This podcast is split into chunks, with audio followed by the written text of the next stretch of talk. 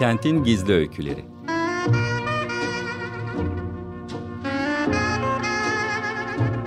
Kentin isimsiz kahramanları ve ilham veren yaşamları. Sıradan İnsan Öyküleri. Hazırlayan ve sunan Kenan Doğan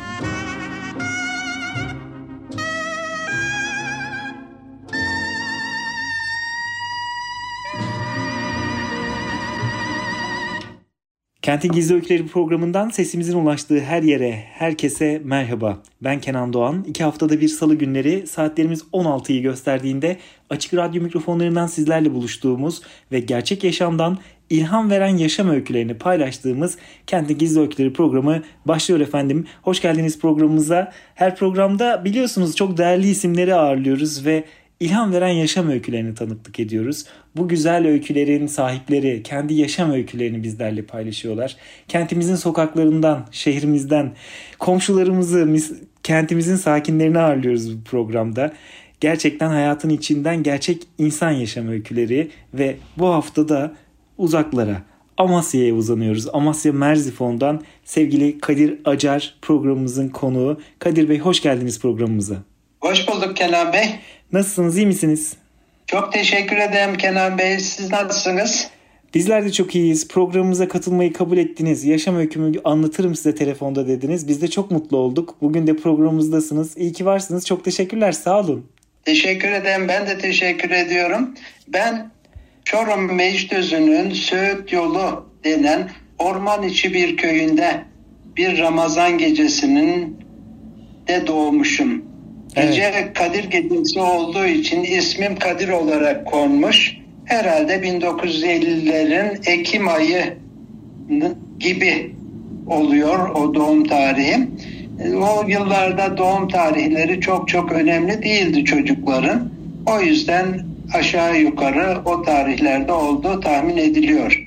Ve babam inşaat ustasıydı. Köyde olmamıza rağmen yeteri kadar şeyimiz, arazimiz, tarlamız, tapanımız yoktu. Yine de bir bağımız, iki tarlamız vardı küçük olmasına rağmen. Oralarda annemle beraber bağımızı, bahçemizi ekerken okul zamanında başladı. Okula köyümde devam ettim. Köyümüzün okulu 120 öğrenci kapasiteli, güzel bir okuldu. Öğretmenlerimiz çok çok iyiydi o yıllardan hatırladığım okulumuzu bayramlarda süslemek için çok uzaklardan çam ağaçlarının yapraklarını ve dallarını getirip getirmeye çalışıyorlardı. O içerisinde içimde bir uhde olarak kalmıştı. Daha sonra onu değerlendirdim de. Evet. Kendi Ve köyünüzde okul... ağaçlar yoktu. Çok uzaklarda ormanlara gidip çok uzaklardaki ormanlardan, ha, ağaçlardan. Köyümüz, köyümüz orman içi bir köydü ama hep meşe ormanı vardı. Çam ağacı, çam ağacı yoktu. yoktu. Hı. İçinizde ukde kalan taraf çam, çam ağacının ağacı. olmaması. Çam ağaçları çok uzaklardaydı. Birkaç saat yürüme mesafesindeydi. Oradan getirilirdi okulu süslemek için çam ağaçları. Bizler okul, ilkokulu köyümüzde bitirdikten sonra büyük bir bütün meclisindeki okul öğrencilerinin katıldığı büyük bir imtihana girmiştik o yıllarda. İmtihanda ilçemizde dört kişi kazanmıştı herhalde en yüksek puanlar o dört kişiye aitti.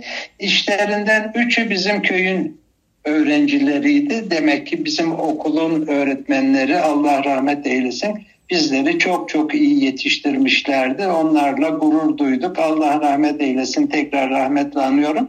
İlçenizden İmtihanı kazanan, kazandık. ilçenizden imtihanı kazanan dört kişinin üçü sizin köyden ve o üç kişiden bir tanesi de sizsiniz.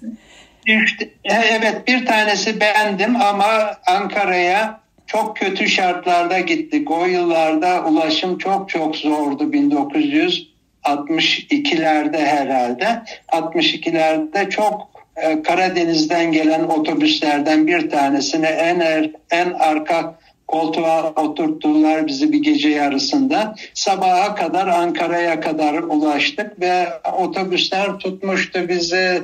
Sonra tren yolculuğu oldu Ankara'dan Hasanoğlan'a kadar. Hasanoğlan öğretmen okuluna geldik.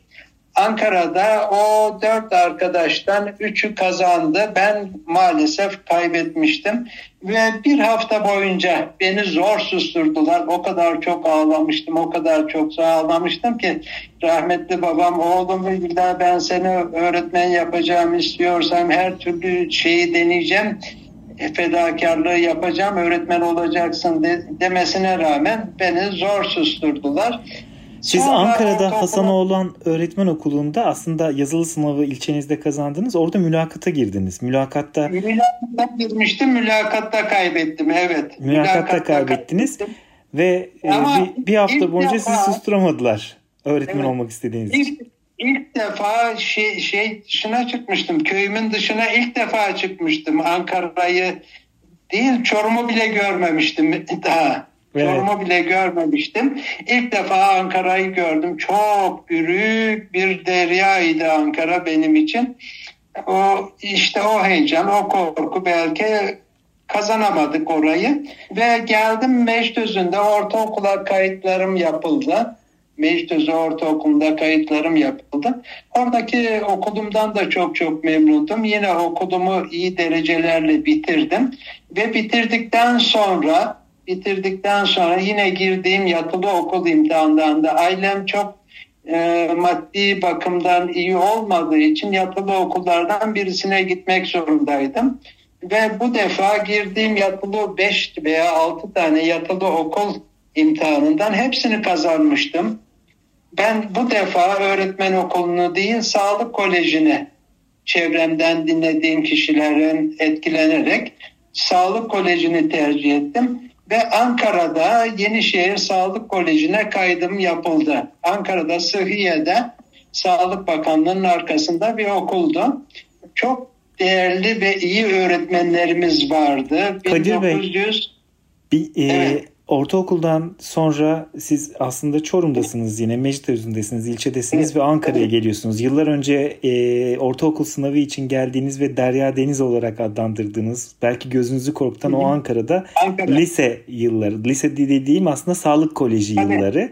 Dolayısıyla Tabii. o yıllarda peki Ankara size nasıl geldi? Köyünden, ilçesinden kalkıp Ankara'ya gelen o çocuk için nasıl geçti o yıllar?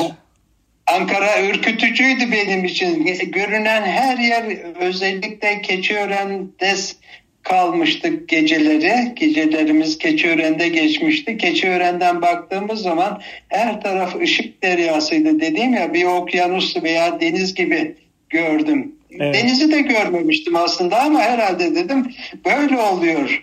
Evet. Ve kocaman bir ışık şeyi. Her taraf ışıklarla doluydu. Ankara'da işte Sağlık Koleji okuduk. Sağlık Koleji çevre bölümüydü okuduğum bölüm. Çevreyle çok çok alakalıydı. Sonradan beni etkileyecek olan bir bölümdü. Ve okulu derecelerle bitirdim yine. Üçüncü olarak bitirmiştim ve isteğim doğrultusunda, kuraya katılmadan isteğim doğrultusunda İstanbul'a gittim. Çünkü İzmir yoktu. Ailem İzmir'de olduğu için İzmir'e gitmeyi arzu ediyordum ama İzmir yoktu şeyde. O yani sırada aileniz anladığım kadarıyla Çorum'dan İzmir'e taşındılar. İzmir'e yerleştiler. Siz de Bu arada sağlık... İzmir'e yerleşmişlerdi. Biz okuldayken, evet. sağlık kolejindeyken ve İstanbul'da Cağaloğlu'nda Sağlık Müdürlüğü'nde göreve başladım. İlk görev yerim Cağaloğlu'ndaydı. Ama Cağaloğlu'ndaki Sağlık Müdürlüğü çok çok kalabalıktı. Çok hoşuma gitmedi. Hatta büromuzda oturacak yer bile yoktu. Daha sessiz bir yer yok mu diye sorduğumda Çatalca'da kimse yok dediler. İstersen Çatalca'ya gitsen ve Çatalca'ya tayinimi istedim. İstanbul'dan Çatalca'ya verdiler sağlık müdürlüğü beni. Çatalca'da zaman zaman liseye giderek ders dinledim. O yıllarda müdürden izinli olarak ondan sonra ve amacım o yerdeki İstanbul'daki okullardan yararlanmaktı. Fen veya hukuk fakültesini dışarıdan bitirerek hem de mesleğime devam etmek istiyordum. Ancak imtihana girdim. Üniversite imtihan şey liseyi Küçükçekmece Lisesi'nde dışarıdan bitirdim. Sonra üniversite imtihanına Pertemniyel Lisesi'nde girdim İstanbul'da. Kadir Bey ve... isterseniz orayı şöyle bir açalım tekrardan. Siz Sağlık Koleji mezunusunuz evet. ve üniversite sınavına girebilmek için Koleji... liseden evet. mezun olmanız gerekiyor. Siz dolayısıyla aslında orada Küçükçekmece Lisesi'nde fark dersleri vererek liseden mezun evet. oluyorsunuz ki üniversite sınavına evet. girebilirsiniz. Ve sonra üniversite sınavı zamanı bir yandan çalışıyorsunuz. işinize devam ediyorsunuz Tabii. sağlık müdürlüğünde. Bir yandan da üniversite sınavına giriyorsunuz. Sonra evet, neler oluyor? O yıllarda o yıllarda meslek liseleri şey lise muadili sayılmıyordu. 6 tane fark dersi vardı. Ben onu bir yılda öde, vermiştim o dersleri. Daha sonra üniversite imtihanlarına girdim ve puanlar geldiği zaman e, arkadaşlar çok şaşırdılar. Ya dediler Çatalca'da bu kadar yüksek puan yok. Sen bu puanlarla buradaki fen fakültesine veya hukuk fakültesine niye gidiyorsun? Tıp fakültelerine git dediler. Zaten şeyim de amacım da tıp fakültesi idi ama ailem İzmir'de olduğu için sadece İzmir Ege Üniversitesi'nin diş hekimliği ve tıp fakültelerine ön kayıt yaptırdık. O yıllarda ön kayıt oluyordu. Ön kayıtları yaptırdıktan sonra şeye gittim, lise müdürüme gittim ve sağlık kolejindeki müdürümüze gittim. Ondan yardım istedim. Beni dedim İzmir'e tayin yaptırabilir misiniz şimdi de? Biz dedi sizleri sağlık memuru olarak yetiştirdik, doktor olarak yetiştirmedik dedi. Ve oradan ümidi kestikten sonra mecburen istifa ederek ayrıldım ve İzmir'de yaşamaya başladık. Bu sırada İzmir'de üniversite üniversite sonuçlandı herhalde. Nereyi kazandınız? Tabii. Diş Hekimliği Fakültesine kayıt yaptırmıştım. Tıp Fakültesine bir puan farkla kaybettim o yıl. Ertesi sene bir kere daha girdim. Yine tıp fakültesini birkaç puanla kaybettim. Kısmet bu şekildeymiş diye diş hekimliğine devam ettim. Peki 1900... işinizden istifa ettiniz. E, dolayısıyla sağlık İşimden memurluğunu bıraktınız. İşimden zorunda kaldım. İzmir'de. Ve o arada Buyurun. o arada bazı der, bir dersten sınıfta kalınca tekel sigara fabrikasına sağlık ola, sağlık memuru olarak girdim ve orada 6 ay bir sene gibi sağlık memurluğu yaptım. Lazım olan bana lazım olan diş hekimliği fakültesinde ağır olan pahalı olan kitapları ve anatomi atlasımı tekelden kazandığım paralarla aldım. Diş Hekimliği Fakültesini kazandınız İzmir'de. İzmir'de bir yandan e, kitaplarınızı e, alabilmek için e, çalışmaya, bulabildiğiniz işlerde çalışmaya, para kazanmaya çalışıyorsunuz. Aileniz İzmir'de. Bir yandan da e, Ege Üniversitesi'nde diş hekimliği okuyorsunuz. Hangi ne tür işler yaptınız? Birçok işler yaptım. Özel bir şey açtım. Fotoğrafçılık yaptım. Fotoğraf stüdyosu açtım. Daha sonra karanlık odam oldu. Fotoğraf makinalarım oldu. Fotoğraf, okulda fotoğrafçılık yapıyordum. Dışarıda düğünlerde fotoğraf çekiyordum. Ve tüm mahalleyi gezerek iğne yapıyordum. Pansuman yapıyordum. Tansiyon yapıyor, tansiyon ölçüyordum. O şekilde lise şeyi diş hekimliği fakültesini bitirdim. Bu arada evlendim de son sınıflarda ve eşimle beraber okulu bitirdikten sonra eşimin memleketi olan Rize pazarı görmek amacıyla da oraya tayinimi istedim. Ve diş hekimi olarak Rize pazara tayinim çıktı. Her hafta sonunda eşimle beraber Ayder Yaylası'nda çıkıp geliyorduk. Hatta evet. eşimin orada küçük bir yeri de vardı. Orada kalıyorlardı onlar. Ben de hafta sonlarında gidiyordum. O yıllarda Ayder o kadar güzeldi, o kadar güzeldi ki daha bozulmamıştı. Beton binalar yoktu. Hep ahşap binalar vardı. Evet. Ve Fırtına Deresi'nde de pırıl pırıl alabalıklar vardı. Ye beni, tut beni diyen alabalıklar vardı. Evet. Hatta, Kadir Bey sonrasında peki isterseniz süremiz daralıyor. Hızlanalım birazcık buradan evet. sonra. Siz evet. son Sonrasında e, Rize Pazar'a tayin istiyorsunuz. Orada diş hekimi olarak çalışmaya başlıyorsunuz ama ardından Rize'de kalmıyorsunuz galiba. Abi bir sene sonra askerlik için müracaat ettim. Zaten beni mutlaka askere götürmek için arıyorlardı. Müracaat ettim ve hemen askere aldılar. Askere şeyde eğitimden sonra Ankara'daki eğitimden sonra Merzbon'a şeyimiz çıktı. Kurada Merzbon çıktı. Merzbon benim memleketime çok yakın. Sınır sınırayız. Ve çok sevindik de buraya eşimle beraber geldik. O yıllarda 12 Eylül oldu. 12 Eylül'de tüm mahkumlara ben bakıyordum buradaki. O yüzden bir çevremiz de oluştu. Daha sonra buradaki bir e, diş hekimi Esen abimiz şu anda İstanbul'da çalışıyor o da. Diş hekimi Esen abimiz dedi ki bana Kadir dedi sen dedi elin çok çok iyi Merzifon'da kalırsan 5 senede köşeyi dönersin. Ben de gidiyorum hazır dedi. Ve onun şeyiyle, tavasutuyla Merz, şeyde kaldık, Merzifon'da kaldık. Muayenehane açtık ve 40 yıldır da Merzifon'dayız. Ve beni 90'lardan beri rahatsız eden bir şey vardı. Hem iyi bir çevreciydim ben hem diş hekimiydim ve çevreyle ilgili hiçbir şeyim de yoktu. Bu beni rahatsız ediyordu. Bu ülkeye, bu topraklara borcum da vardı. Yatılı okuttu beni bu hale, bu şey, bu Mesleği ülke getirdi. Bu, evet. bu devlet getirdi. Bu bir şeyler yapabilmem gerekiyordu. O arada bir gün duydum ki Hayrettin Karaca Samsun'da konferans verecekmiş. Ve kalktık gittik birkaç arkadaşımızla. Hayrettin Karaca'nın şey vereceği, konferans vereceği salon eğitim enstitüsünün salonlarıydı ve tıka basa doluydu. Zorla ayakta olarak iki saat boyunca izledik.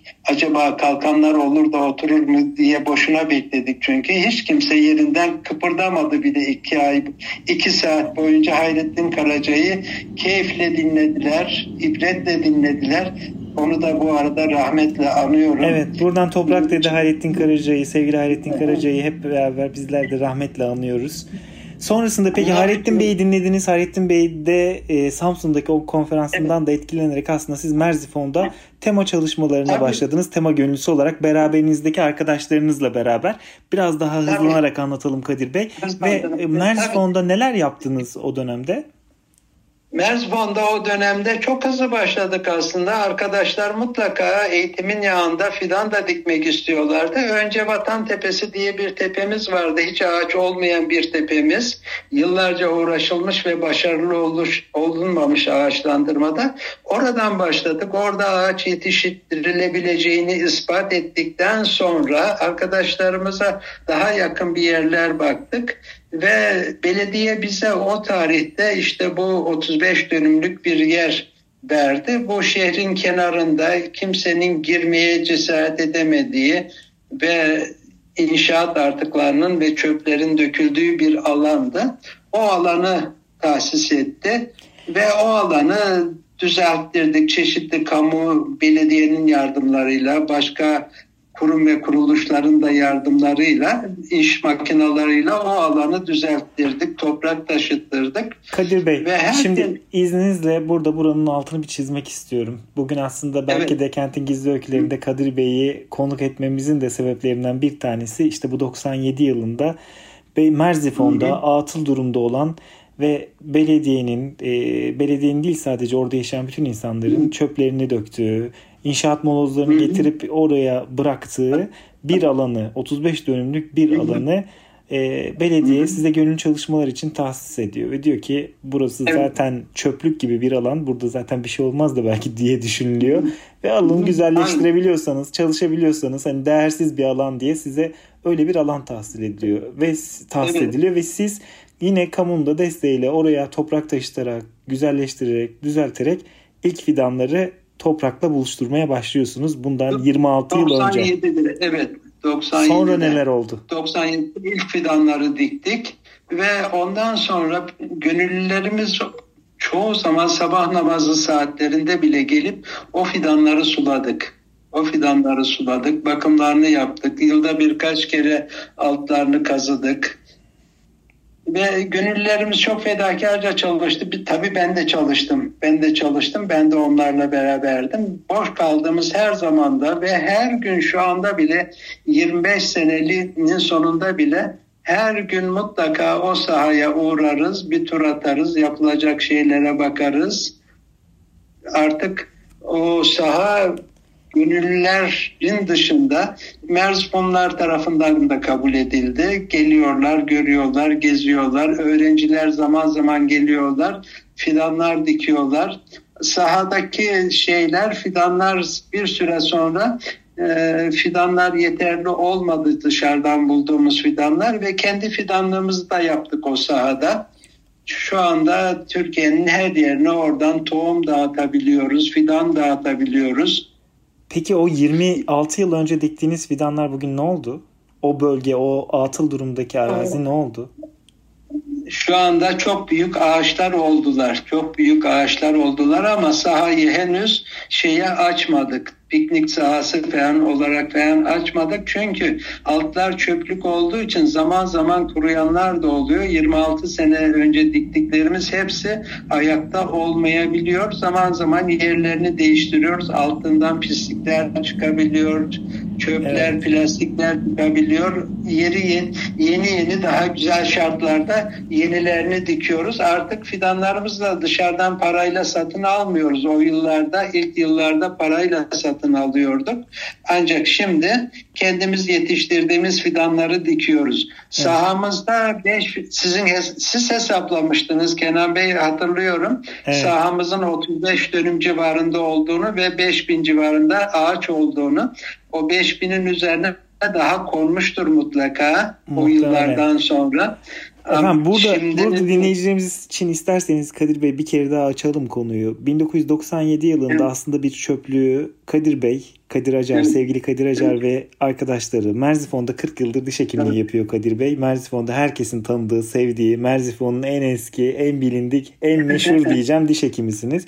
Ve Kadir Bey ile beraber aslında arkadaşları buraya gönüllü oluyorlar ve belediye dağıtıl durumdaki araziyi veriyor onlar 26 yıl önce diktikleri fidanlar ki sayısı 5000'den fazla fidan bugün Merzifon'a evet. gittiğinizde görebileceğiniz inanılmaz güzel bir orman kazandırmış durumdalar.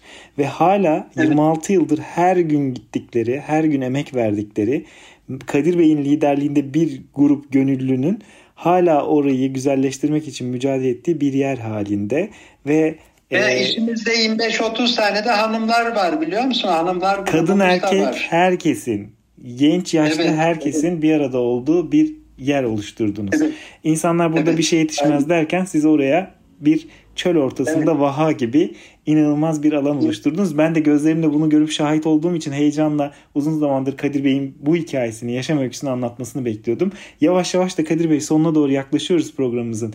Neler söylersiniz? Bugün geriye dönüp baktığınızda, kendi yaşam öykünüze baktığınızda, Merzifon'da yaptığınızda, bu alanda evet. yaptıklarınızı baktığınızda neler söylersiniz evet. bize? Ben e, hem Merzifon'da yaptık hem de köyümüzde yaptık. Köyümüzde çocukluğumuzda altımızda önlük aldıkları bir şey vardı. Çocukluğumuzda o kağıt bezler falan yoktu tabii ki. Önlüklere beleniyorduk. Önlüklerle yetiştik. Önlük aldığımız bir tepe vardı. O tepede hiçbir şey yetişmiyordu. Toprağa alınmış olduğu için. O tepe birkaç dönümlük bir alanda ağaç yetiştirdik. O ilkokulda gittiğimiz ve çam getir, çam dalları taşıdığımız çamları artık köyümüzde yetiştiriyoruz. Köyümüzde çamlar var. O öllük alınan tepe artık çamlık oldu. Evet. Köylü çamlık diye adlandırıyor. Şeyimize de o çöplüğümüze de çamlık diyorlar. Aslında o şeyimizde sahamızda bu bölgede yetişen her türlü bitkiyi yetiştirmeye çalışıyoruz. Yani bir arboretum gibi tabelalar koyduk, tabelalar koyduk. İnsanlar ağaçları tanısınlar istiyoruz, sevsinler istiyoruz. Doğanın kıymetini bilsinler istiyoruz, ağacın kıymetini bilsinler istiyoruz ve insanlara faydalı olmaya çalışıyoruz. Bir de yitik lalemiz var bu arada. 1885'li yıllarda Merzbon'un endemiği olan veya bu bölgenin endemiği olan bir lale cinsi varmış. Buradaki Amerikan kolejleri dolayısıyla vasıtasıyla bu bölgeden kökü kazanıncaya kadar götürülmüş. Ve tamamen yok olduğu için de adına yitik lale denen boynu buruk bir lale.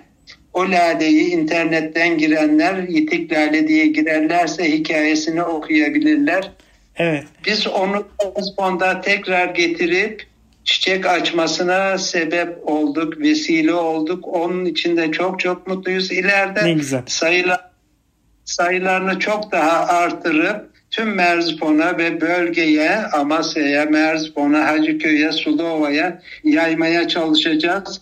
Tekrar buranın endemiği olmayacak ama vatanına geri dönmüş olacak. Çok teşekkür ediyoruz Kadir Bey. Programımızın sonuna geldik. Ağzınıza sağlık. Bugün yaşam öykünüzü bizlerle paylaştınız. İyi ki varsınız. Çok teşekkürler. Sağ olun. Ben, de teşekkür ediyorum Kenan Bey. İyi yayınlar Çok diliyorum. Herkese selamlar. Sağ olun. Evet efendim bugün programımızın konuğu Amasya Merzifon'dan sevgili Kadir Acar'dı. Kadir Acar bir doğa gönüllüsü, bir tema gönüllüsü. Yıllar önce burada ağaç yetişmez denen yerlerde ağaç yetiştirmeyi başarmış. E, atıl durumdaki bir çöplüğü alıp o çöplüğü bugün bir ormana dönüştürmüş. Çocukların eğitim aldığı, bütün Merzifon halkının ziyaret ettiği, nefes aldığı, gezip ağaçları tanıdığı, kendi fidanlarını yetiştiren ve kaybolan endemik türü kendisinde bahsettiği gibi yetik laleyi bulup yıllar sonra tekrardan ana vatanına kavuşturan, orada tekrardan o yitik laleyi yetiştirmeyi başaran, doğaya adamış, Merzifon'a adamış bir yaşam hikayesiydi Kadir Bey'in hikayesi. Ve bugün de programımızın sonuna geldik. İki hafta sonra salı günü saatlerimiz 16'yı gösterdiğinde Açık Radyo mikrofonlarından Kentin Gizli Öyküleri programıyla tekrar bizler burada olacağız efendim. Ben Kenan Doğan ve Teknik Masa'daki Açık Radyo çalışan değerli arkadaşlarımla birlikte sizlere sağlıklı günler diliyoruz. Hoşçakalın.